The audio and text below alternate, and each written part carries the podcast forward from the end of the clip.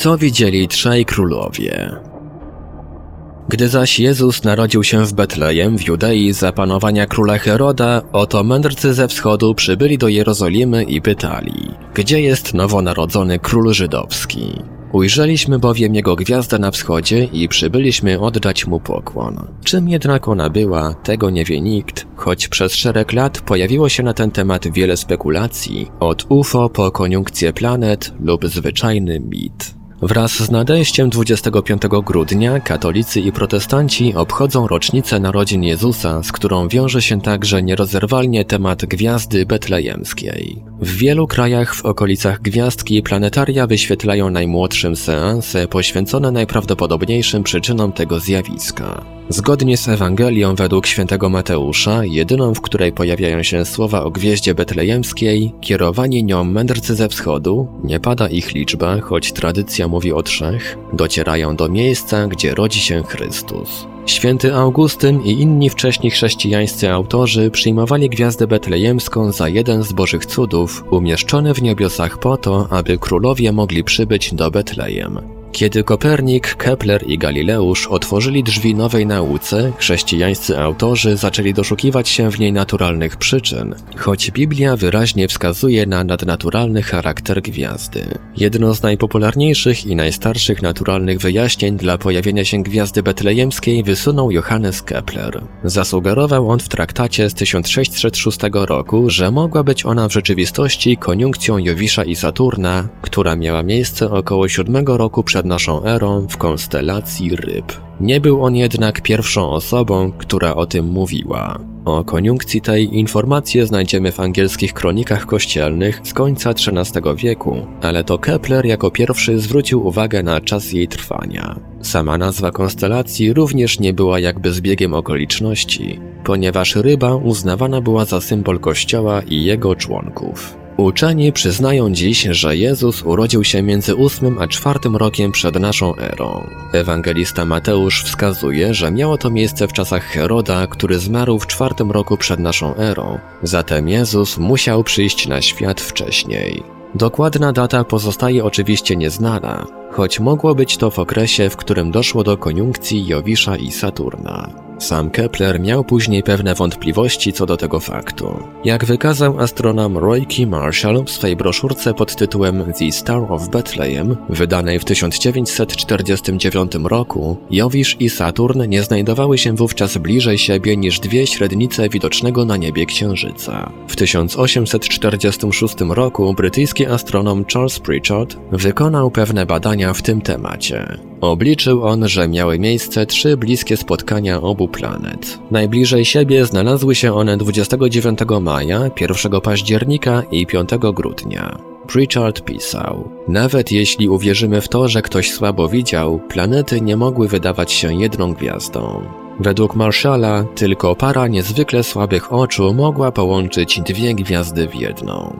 Istnieje wiele innych wątpliwości związanych z hipotezą Keplera. Znacznie bliższe spotkanie tych dwóch planet nastąpiło około 66 roku przed naszą erą. Jak mówi Arthur C. Clarke w eseju pod tytułem Gwiazda Betlejemska, umieszczonym jako czwarty rozdział jego zbioru pod tytułem Report on Planet 3 z 1972 roku, wydarzenie to mogło sprawić, że mędrcy mogli dotrzeć do Betlejem 60 lat za wcześnie. Każda z trzech koniunkcji z siódmego roku przed naszą erą trwała jedynie kilka dni. Wnioskując z tego, co pisze ewangelista, gwiazda musiała być widoczna przez tak długi okres, aby wskazywać mędrcom drogę przez cały okres podróży mogący wynosić kilka tygodni. Ostatecznie obie planety nie wyróżniałyby się spośród innych ciał niebieskich widocznych na niebie, ale nie było tak w przypadku gwiazdy betlejemskiej. Ostatecznie Kepler dochodzi do wniosku, że gwiazda została stworzona przez Boga i umieszczona między sąsiadującym ze sobą Jowiszem i Saturnem. Teoria Teoria Keplera dotycząca gwiazdy betlejemskiej stała się popularna wśród XIX-wiecznych chrześcijan, szczególnie w Niemczech, gdzie krytycyzm odnośnie Biblii przedkładał naturalne wyjaśnienia nad cuda.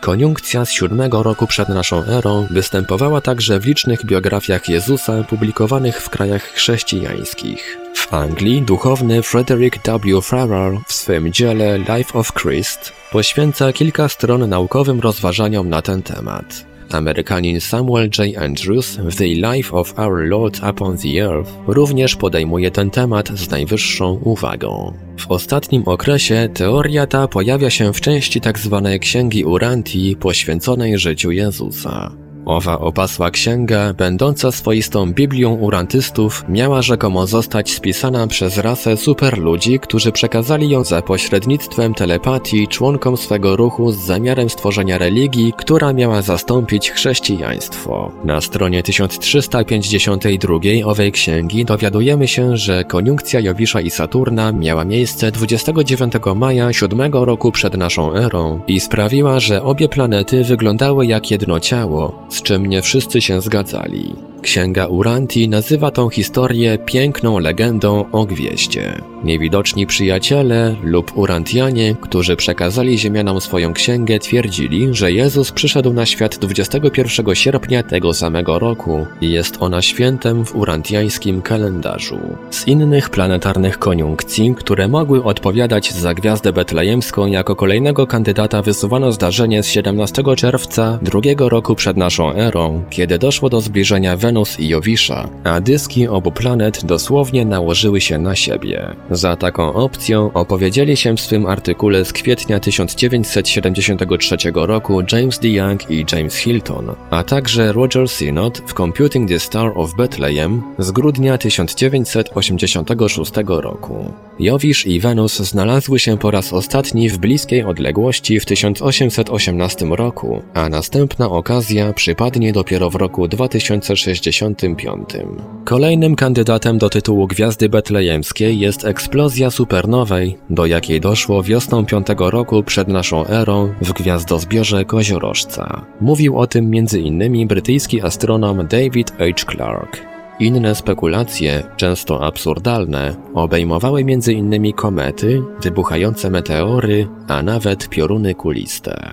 Immanuel Welikowski starał się dopatrywać w starotestamentowych cudach przyczyn naturalnych. Oczywiście nie obchodziły go jako ortodoksyjnego Żyda podobne wyjaśnienia odnośnie Nowego Testamentu. Mimo to starał się on znaleźć odpowiedź nawet na najbardziej niezwykłe wydarzenia, jak na przykład zatrzymanie Księżyca i Słońca przez Jozułego. Twierdził on, że nasza planeta zwyczajnie przestała się poruszać wskutek bliskiego spotkania z kometą, która stała się potem planetą Wenus.